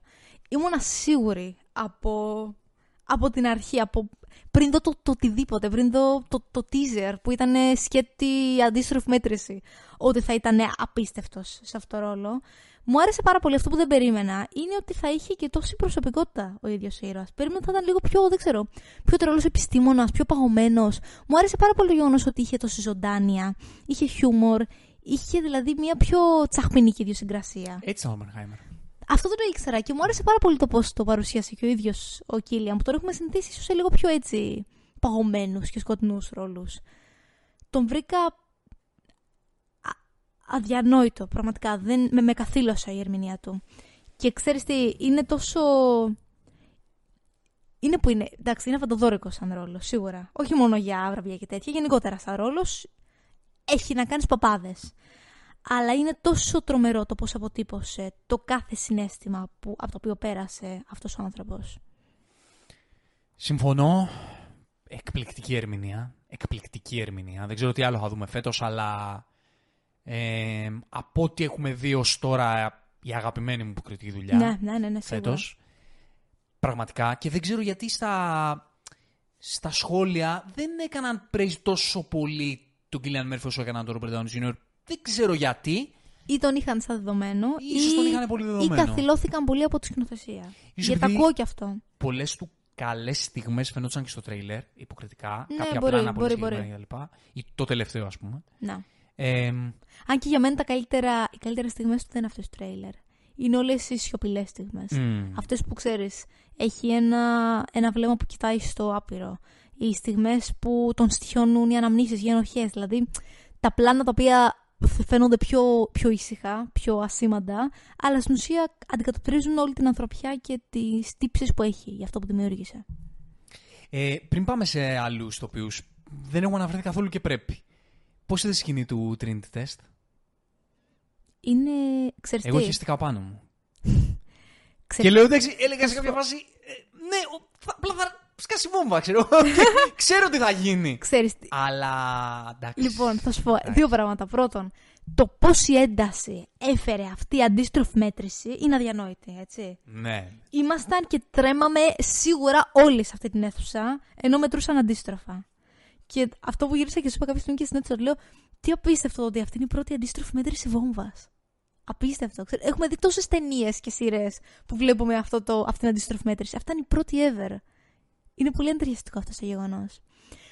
Δεύτερον, μου άρεσε τόσο πολύ το πώς το πέρασε αυτό σκηνοθετικά. Όπου υπήρχε απόλυτη ε, ισχύ, απόλυτη ηρεμία στα πλάνα που βλέπεις τις φλόγες και μετά όταν βλέπεις ε, τον αέρα να έρχεται από την ένταση της βόμβας, εκεί πέρα πέφτει ο θόρυβος. Α- Υπέροχο. Απίστευτο. Υπέροχο. Απίστευτο. Και τους βλέπεις έναν έναν τους ήρωες να το βλέπουν, ξέρεις, να πάνε προς τα πίσω. Αδιανόητο.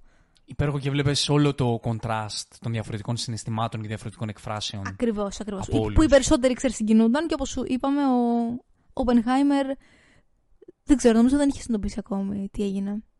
Ή είδε μάλλον την, το, με- το μεγαλείο, όσο καλό ή κακό είναι αυτό, ε, αυτό που δημιουργήθηκε.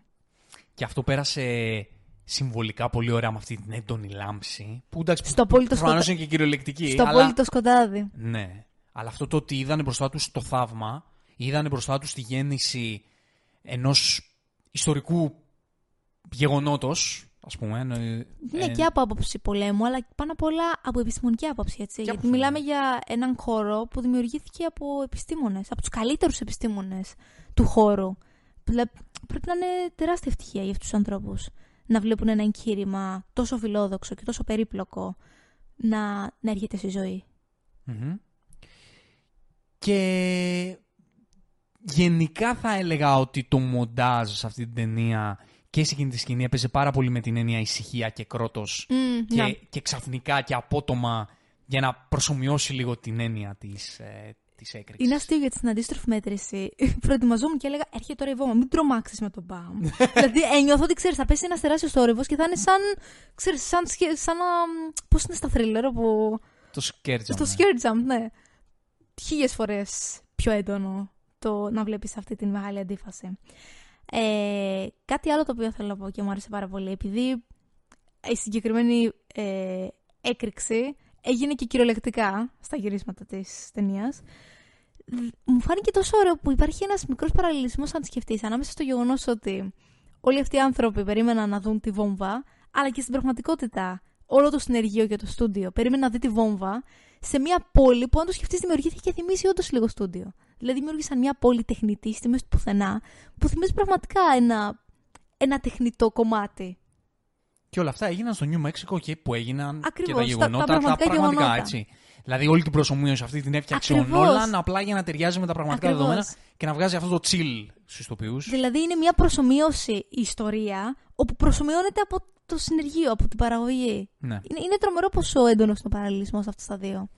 Ναι, εκεί ήταν για μένα όλη η μαεστρία του πώς χτίζω ένταση, του πώς κάνω τον θεατή για ένα πράγμα το οποίο ξέρει τι θα συμβεί, Ναι. αλλά παρόλα αυτά να το αισθανθεί στα σωθικά του και ε, δεν μπορούμε και πάλι να μην βγάλουμε το καπέλο σε έναν άνθρωπο ο οποίος πάει με practical, ούτε CGI ούτε τίποτα Αυτό και ακριβώς. όπως ε, έλεγε και στα behind the scenes, το CGI δεν μπορεί να δημιουργήσει συνέστημα.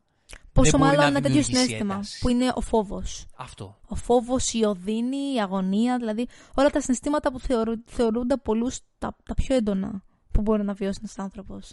Και είναι δύσκολο να περαστούν από μια ταινία εύκολα. Και όλο το κλου νομίζω ότι η ταινία ήταν αυτή η σκηνή και Ναι. αυτή που περιμέναμε σε μεγάλο βαθμό Ναι. και αυτή μας δικαίωσε. Αναμφίβολα. Μας δικαίωσε. Αναμφίβολα. Ε, να αναφερθούμε στη Πριν, γενική εμ, σύζυγο. λοιπόν, Ναι. πριν συνεχίσουμε τους ηθοποιού, επειδή πιάσαμε λίγο το κομμάτι της ε, έκρηξης, ε, νομίζω ότι οφείλουμε να πούμε πόσο καταπληκτική δουλειά γενικότερα έκανε ο ήχος σε αυτή την ταινία. Μμμ. Δηλαδή, οι τεράστιες αντιφάσεις ανάμεσα στην ισχύα και στις ε, εντάσεις σε όλη την ταινία είναι καταπληκτικές. Όπως, ας πούμε, στην αρχή, ε, όπου σου δείχνει τις, τις σκέψεις του, τις επιστημονικές και ακούς τον θόρυβο από αυτά που κάνουν. Από τον ήχο των αστεριών, από τον ήχο των μορίων που ενώνονται. Είναι, είναι καταπληκτικό το πώς το πέρασε αυτό. Επίσης, έχει στα κομμάτια του παρελθόντος, Μμμ. μ' άρεσε πάρα πολύ ότι ήταν έτσι μονταρισμένα, σαν να θυμίζουν λίγο αναμνήσεις. Ξέρεις, εμένα μου θύμιζαν πολλές σκηνές σαν να βλέπω τρέιλερ. Ήτανε το μονταζάκι τους και σκηνοθετικά δοσμένο σαν να βλέπω σκηνές από τρέιλερ. Που σε ένα τρέιλερ ξέρω εγώ τις δένουνε πολλές σκηνές Έχεις με ένα δίκιο. σκορ και είναι ατάκες γρήγορες, δεν έχει το ρυθμό το πιο grounded. Ναι, Ε, ήταν όπως είπες όλες ατάκες, ξέρεις, σημαντικές και, σ- και βαρύγδουπες. Όλες. Γενικά πολλές σκηνές του παρελθόντος του Oppenheimer τις έδωσε ο Νόλαν σαν να είναι κολλάζ αναμνήσεων. Ναι, όντως. Και επειδή υπήρχε αυτό το προσπίσω στον χρόνο, έτσι δούλευε και ακόμα περισσότερο αυτό. Αλλά ξέρεις ποιο είναι το ωραίο, ότι δεν ήταν αναμνήσεις. Εγώ όπως το κατάλαβα τουλάχιστον. Όχι, δεν ήταν. Τα ασπρόμαυρα πλάνα ήταν τα εκτός του Oppenheimer, δηλαδή όσο Ναι. δεν είσαι ο ίδιος, δηλαδή ήταν από την οπτική, τα περισσότερα του Στράους. Ναι, ναι. Και Όλα όταν τα ασπρόμαυρα έγχρωμο ήταν Strauss. ήταν, και όλα τα έγχρωμα ήταν οι αναμνήσεις ή τουλάχιστον ο τρόπος όπου τα ζούσε ο πρωταγωνιστής, ο ίδιος ο- Oppenheimer. Το οποίο είναι πάρα πολύ ωραίο, γιατί έτσι σου δημιουργεί ε, ασυναίσθητα ακόμη περισσότερο το γεγονός ότι μιλάμε για μία έχθρα ανάμεσα στους δύο. Χωρίς ο ένας να το ξέρει, αλλά κατάλαβες. Μμμ. Ναι, ήταν και αυτό έξυπνο η αλήθεια είναι. Και έτσι πάτησε και το twist στο να ναι, έχει ακριβώς. Ακριβώς. και μία εξυπνάδα Ακριβώς. ε, πίσω του. Τώρα πάμε στους ε, Στους ήρωες. οποίους Emily Blunt, Emily σύζυγός. Και αυτή θα το πάρει ίσως. Θεωρώ ότι θα είναι μέσα στα φαβορή. Υποψηφιότητα θα έχει σίγουρα. Εκπληκτική. Απίθανη. Εκπληκτική. Απίθανη. Και ξέρεις γιατί μου άρεσε πολύ; Γιατί δείχνει να έχει πολλά πάθη γενικότερα. Μμ. Δεν ήθελε τα παιδιά, έπινε πολύ. Δεν... Φαινόταν, δεν ήταν και αυτή πολύ ισορροπημένη σαν άνθρωπος. Πολύ περίεργη περίπτωση χαρακτήρα. Ναι, ναι, ναι. Πολύ περίεργη περίπτωση. Αλλά ξέρεις τι μου άρεσε πολύ, που στο τέλος άρχισε να ανησυχεί ο Οπενχάιμερ και έλεγε: ξέρεις, Δεν ξέρω αν σε αυτή την ψευτική δίκη θα τα βγάλει πέρα. Και τελικά ήταν η πιο μπάντας και σκύλα σε αυτή τη δίκη. Έτσι όπως άξιζε να απαντήσει, απαντούσε. Πολύ το χάρηκα. Ναι, ναι, ήταν λίγο έτσι, παρότι ήταν ασταθής, σαν ε, πολύ ασταθής, σαν ε, προσωπικότητα, ήταν και ένα στήριγμα για, το, για τον Oppenheimer. Δεν Και είχε μέχρι κι το άλλο. τέλος έμεινε στήριγμα για Ναι, εκείνον. ναι, ναι, ναι. Το είδαμε για αυτή τη σκηνή του Fast Forward. Ναι, και πραγματικά η Emily Blunt δεν ξέρω αν την έχω ξαναδεί σε κάτι τέτοιο. Ναι, έχεις δίκιο. Που η Ούτε Emily εγώ. Blunt πάντα είναι και αυτή, έχει ε, μια δική της, ας πούμε, μανιέρα να είναι η πιο γλυκιά γυναίκα, η πιο Εντάξει, έχει κάνει και πιο σκύλα, αλλά συνήθως είναι πιο φωτεινή, είναι πιο κυρία, είναι πιο. Έχει δίκιο. Δεν, δεν νομίζω ότι ούτε Ξέρεις, ο πιο Κοντομάκης κάτι κλασάτη. τέτοιο. Εδώ πέρα έκανε μια γυναίκα πολύ ασταθή. Ναι, ναι, ναι. Άλλαξε πολύ τη φωνή της. Ναι, πολύ και τον όντως. τρόπο που μιλούσε και τη χρειά της. Πολύ. Την προφορά. Την προφορά εντάξει, αλλά και στο χρώμα ε, το δούλεψε πάρα πολύ.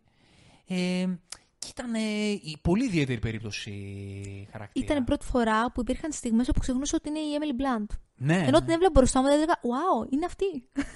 το οποίο είναι τρομερό, δεν την άλλαξαν εμφανισιακά. Αλλά άλλαξε τόσο πολύ την, το στήσιμό της και την κοινωνιογραφία της, όπου πραγματικά έκανε, μεταμορφώθηκε. Μμμ. Και πώς είδες λίγο τη φάση με τη Florence Pugh; Νομίζω ότι η, α- η αυτοκτονία της ήταν ε, σαν μια πρώτη μικρογραφία της τραγωδίας της ίδιας του Οπενχάιμερ. Ότι Να. είναι υπεύθυνος Να. στα μάτια του για ένα θάνατο. Ήταν πολύ περίεργη η σχέση τους. Μου άρεσε πάρα πολύ. Άκουσα μια συνέντευξη πρόσφατα που είπε η Φλόρεντ ότι γύρισε και της είπε ο Νόλαν συγγνώμη που σου έδωσα τόσο λίγο screen time, τόσο λίγες ατάκες. Και γύρισε και του είπε κάτι του τύπου Θα χαιρόμουν απλά να ήμουν σερβιτόρα σε κάποιο πλάνο. ε, είναι μικρός ρόλος, αλλά πολύ σημαντικός για, την, ε, για την ιστορία του ήρωα και του ανθρώπου, για την υπαρκτό πρόσωπο. Ε, όχι απόλυτα συμπαθής. Δηλαδή, Έως καθόλου. Έως καθόλου θα έλεγα. Δηλαδή, είχε πολύ double standards. Τον κατηγορούσε στο τέλος ότι μπαίνει και βγαίνεις από τη ζωή μου και δεν είσαι σταθερός και δεν μου λες τι θέλω να ακούσω και τέτοια. Αλλά στην αρχή του έκανε τα ίδια, έτσι. Ναι. Ε, Όπως επίσης, ξέρεις, δεν, δεν πέρασε πολύ την έννοια του γεγονός ότι εκείνη εξαρτιόταν από ό,τι φαίνεται τόσο πολύ συναισθηματικά από αυτόν που έφτασε σε σημείο ε, να μην μπορεί χωρίς αυτόν στη ζωή της να πέσει στα ναρκωτικά και να αυτοκτονήσει. Αυτό δεν το πέρασε καθόλου η ταινία, δεν ήταν και σημαντικό. Παρότι να το όταν τον πει. είχε τον έκλανε. Ακριβώς. Δηλαδή, Αυτές οι τοξικές σχέσεις. Ακριβώς. Βέβαια, απ' την άλλη, αυτό ίσως είναι, ίσως είναι καλό που δεν το έδειξε αυτό, γιατί σου λέει. Δεν χρειάζεται να το πεις, είναι τοξική. Φαίνεται. Ήταν τοξικό και ήταν άσχημο για αυτόν, γιατί ξέρεις, ανέλαβε ευθύνες ενώ δεν θα έπρεπε να έχει. Ευθύνες, ενοχές. Μμμ. Και έκανε στη τελική και το σωστό. Δηλαδή, γύρισε και είπε: Οκ, τέλος, έχω μια οικογένεια. Δεν είναι ότι. μ, Ξέρεις, ότι έκανε κάτι λάθος, ας πούμε. Εντάξει, είναι, είναι λίγο διφορούμενα αυτά Εντάξει, τα θέματα. απάτησε τη γυναίκα Απάτησε του. τη γυναίκα του. Εντάξει. Ε, εντάξει, και αυτή τον απατούσε με τον. Εντάξει, με, από το σύζυγό της που είχε. Whatever. Τέλος πάντων, ναι, είναι, είναι, είναι όλο λίγο toxic. Ναι. Ε, εντάξει, η Florence, ό- σε ό,τι κάνει είναι καλή. Δεν είναι ότι θα- θα γυρίσω και θα πω ότι δεν μου άρεσε. Θα μπορούσα να δω κάποιον άλλον η αλήθεια σε αυτό το ρόλο. Δηλαδή δεν θα μπορούσα να τη φανταστώ σε κάτι τέτοιο. Ξέρεις που μου φάνηκε πολύ ταιριαστή στο γεγονός ότι κάποια στιγμή γύρισε και του, ε, του απάντησε σε ένα σχόλιο ε, από, από ένα βιβλίο ε, γεμάτο ε, αριστερές πεποιθήσεις που είχε διαβάσει. Δεν θυμάμαι πώς λέγονταν το βιβλίο. Που γύρισε, Κεφάλαιο. Μπράβο, που γύρισε και του είπε, τον διόρθωσε, που του λέει δεν, δεν α, μιλάει για την... Δεν μιλάει για την κτήση, μιλάει για την, ιδιο- για την ιδιοκτησία, κάτι τέτοιο. Τέλος πάντων, ο τρόπος που του απάντησε, δηλαδή, ξέρεις, το τσαγανό που έβγαλες σε εκείνη τη στιγμή, ε, με έκανε να σκεφτώ, είναι σούπερ για το ρόλο. Οκ, το έχει. Ναι. Εντάξει, Φλόρενς λατρεύω. Ε, υπέροχη. Υπέροχη. Τεράστια ηθοποιάρα γυναίκα. Τερα... Η, η κοπέλα δηλαδή είναι Η και κοπέλα πολύ είναι και, μικρή είναι και ηλικία. μικρή. Τεράστια, τεράστια και είναι μεγάλη εργάτρια του, του κινηματογράφου. Εδώ έχει γυμνές σκηνές, Ναι, ναι, ναι. ναι, έχει ναι. σκηνές που, που θα μπορούσε μία ηθοποιός πλέον του βεληνικούς της να τις αποφύγει, Ναι, αλλά δεν χαμπαριάζει καθόλου. τίποτα. Ε, ό,τι κάνει το κάνει καλά, ό,τι και να της δώσεις και δεν ξέρω ρε γάμο, το είναι και τρομερά συμπαθής. Εμένα δεν ξέρω γιατί μου είναι Ναι, τόσο είναι, είναι συμπαθής. Σε όποιο ρόλο και να τη δω, γουστάρω και να τη βλέπω. Δηλαδή, τη θέλει ο φακός. Ενώ δεν είναι ούτε η κλασικά όμορφη, ούτε ε, μ, η στάρ, δεν έχει το, το- τη, τη φυσιογνωμία της στάρ. Παρόλα αυτά, είναι τόσο ταλαντούχα, έχει ένα καρίσμα τόσο δυνατό. Και είναι και τόσο κομπλεξάριστη. Πολύ. Φαίνεται και σαν άνθρωπος, αλλά πάνω απ' όλα σαν καλλιτέχνηδα. Και χαίρομαι τόσο πολύ που τελε- τα τελευταία χρόνια πραγματικά συμμετέχει σε τόσο ωραία projects. Ε, τη θέλουν όλοι κιόλας. Τη θέλουν όλοι. Και καλά κάνουν. Δηλαδή, βέβαια. όπου έχει παίξει, πραγματικά απογειώνει το, το, το, το έργο. Μμμ. Ε, πολλά τα κάμεος, μαντί μου. Ω, μ' άρεσε Ωραίος. πάρα πολύ. Εντάξει, αυτό που Μ' έπρεπε. άρεσε πάρα πολύ. Πάντα ωραίος ο Ξέρεις τι, Μαντί. δεν τον έχω δει σε πολλούς ρόλους να κάνει το λίγο πιο έτσι σκληρό και ατσαλάκωτο και, και λίγο ασυμπάθιστο. Ναι. Το πήγαινε, μου άρεσε. Μου άρεσε πολύ. Ναι, ναι. Ο, ο- Και ο Μάντι είναι ένας από του ανθρώπου που, που μου αρέσουν προσωπικά. Δηλαδή, ε, και μου βγάζει και κάτι γλυκό πάντα, ό,τι και να κάνει. Ε, θεωρείται, Είναι γλυκούλης. θεωρείται the nicest guy in Hollywood. ναι, ναι, είναι τέτοιος. Είναι Και τέτοιος. μπορεί να είναι πραγματικά. Δηλαδή, από όσε συνεντεύξεις γιατί έχω δει, φαίνεται αξιαγάπητος Στο, το καλοκαίρι πάντως που ήρθε Ελλάδα, μόλις του ταβερνιάριδε έβγαζε φωτογραφία. Ναι, Ήταν πολύ πρόθυμος. Όντως, όντως, όντως. Με τα Hemsworth Brothers. ναι, ναι, ναι, ναι. Ε, πάρα πολλά. Άπειρα τα κάμεος. Άπειρα, άπειρα, άπειρα. τα κάμεος. Το αγαπημένο μας νομίζω είναι ο Τζος από τον Drake and Josh. Που ήταν ο τύπο που πάτησε το κουμπί. ο Τζος πάτησε το κουμπί της πρώτης ατομικής βόμβα. ναι, εντάξει. Ο- ωραίο. Δεν, δεν, δεν πρέπει να είχε μια τάκα να Ο- γέσπε. κάτι ναι, τέτοιο. κα- τι- τίποτα ουσιαστικά. Τίποτα, αλλά ήταν ωραίο που είδαμε το, Ha- τον happy Josh to be there. σε, ναι, έτσι, σε ταινία Νόλαν. Όλοι έβαλαν το λιθαράκι τους, ακόμα και οι ηθοποιοί που δεν είναι τόσο γνωστοί ήταν εξαιρετικοί. Ναι, ναι, ναι, ναι. Υποκριτικά δηλαδή, προφανώς και ήταν ε, τερματισμένο το επίπεδο. Ήταν πολύ γνωστοί. Δεν ξέρω τα ονόματά τους, αλλά τους έχω δει σε πολλές δουλειές. Άνθρωποι σε αυτή την ψεύτικη δίκη. Ναι, ναι, ναι. Ήταν πολύ ηθοποιοί εκεί πέρα που τους έχουμε δει σε πολλές σε πολλές δουλειές. Γενικότερα, όλη η δίκη επίσης σκηνοθετικά ήταν πάρα πολύ ωραία. Ο ένας ήταν ε, και στο ίδιο μωρέ, στο Ant-Man που παίζει. Ο Μπράβο, φίλος του... μπράβο, σωστό, σωστό, σωστά. Του Λούι. Ο... Και κάποιος άλλος ήταν γνωστός. Ε, ήταν ο, ο Χιού από το. Πώς το λένε; Από το. ε, από το. Από το Boys; Από το Boys. Α, Που λες, συγγνώμη, ναι. αυτό που θέλω να πω είναι ότι όλη αυτή η ψεύτικη δίκη είχε κάποια στιγμή ένα πάρα πολύ ωραίο κρεσέντο. Εκεί όπου ξέρεις, μιλάγαν πάρα πολύ γρήγορα, ε, του, του, του έχουν ερωτήσεις πάρα πολύ θετικά το Oppenheimer. Ήταν καταπληκτική σκηνή. Σαν έκρηξη. ήταν πάρα αυτό. πολύ ένταση. Μμμ. Και στο τέλος που ξέρεις, θεωρητικά η έκρηξη ήταν η απάντησή του. Ούτε αυτό ήταν τόσο δυναμική και επιθετική. Δηλαδή, ακόμη και εκεί απάντησε πάρα πολύ ποτονικά ο άνθρωπος. Μμμ, μμμ. Ήταν και αυτή μια μικρή προσωμείωση. Της Και το, το βόμβας. παιχνίδισμα, Σωστά. βόμβα, έκρηξη, Ακριβώς. κρεσέντο και μπαμ. Είχε 5-6 τέτοια Ναι, η ναι, ταινία. ναι, ναι, ναι. Και ήταν όλα πολύ καλά γυρισμένα. Μμμ. Αυτά. Αυτά. Αυτά. Ε, θες να δώσεις μια κατακλείδα. Μια κατακλείδα. Ε, θα πω ότι είναι πραγματικά μια δύσκολη ταινία. Το πιστεύω αυτό. Δεν είναι εύκολο να τη δει κάποιος. Ε, ούτε σαν θέαση, αλλά πάνω απ' όλα πώς θα την πάρεις, ξέρεις, στο στομάχι σου. Πώς θα βγεις από την αίθουσα και θα, θα μπορέσεις να τη χωνέψεις. Θεωρώ ότι είναι πραγματικά μια καταπληκτική εμπειρία να τη ζήσει κάποιος. Σε βάζει σε απίστευτους προβληματισμούς. Πολύ απεσιόδοξους, αλλά πολύ αληθινούς και πολύ διαχρονικούς για το σήμερα, ε, για τη δύναμη της επιστήμης και πάνω απ' όλα για την ικανότητα ε, και το άπειρο της κακίας και της ματαδοξίας του ανθρώπινου είδους. Εγώ θα πω αυτό το ουφ. Αυτό το ουφ. Αυτό θα πω. Με αυτό βγήκα από την αίθουσα. Και για τη... Για τη μοίρα μας, για το πώς έχουμε χτίσει τη μοίρα μας Να σε ρωτήσω, και το είναι... ποιοι τι είμαστε σαν άνθρωποι. όταν βγήκες από την αίθουσα, ένιωσες αυτό που ξέρεις όλοι έλεγαν ότι είναι η ταινία που, που είναι τόσο σημαντική και είναι τόσο big και θα κάνει αυτή την απίστευτη, θα αφήσει το αποτυπωμά της.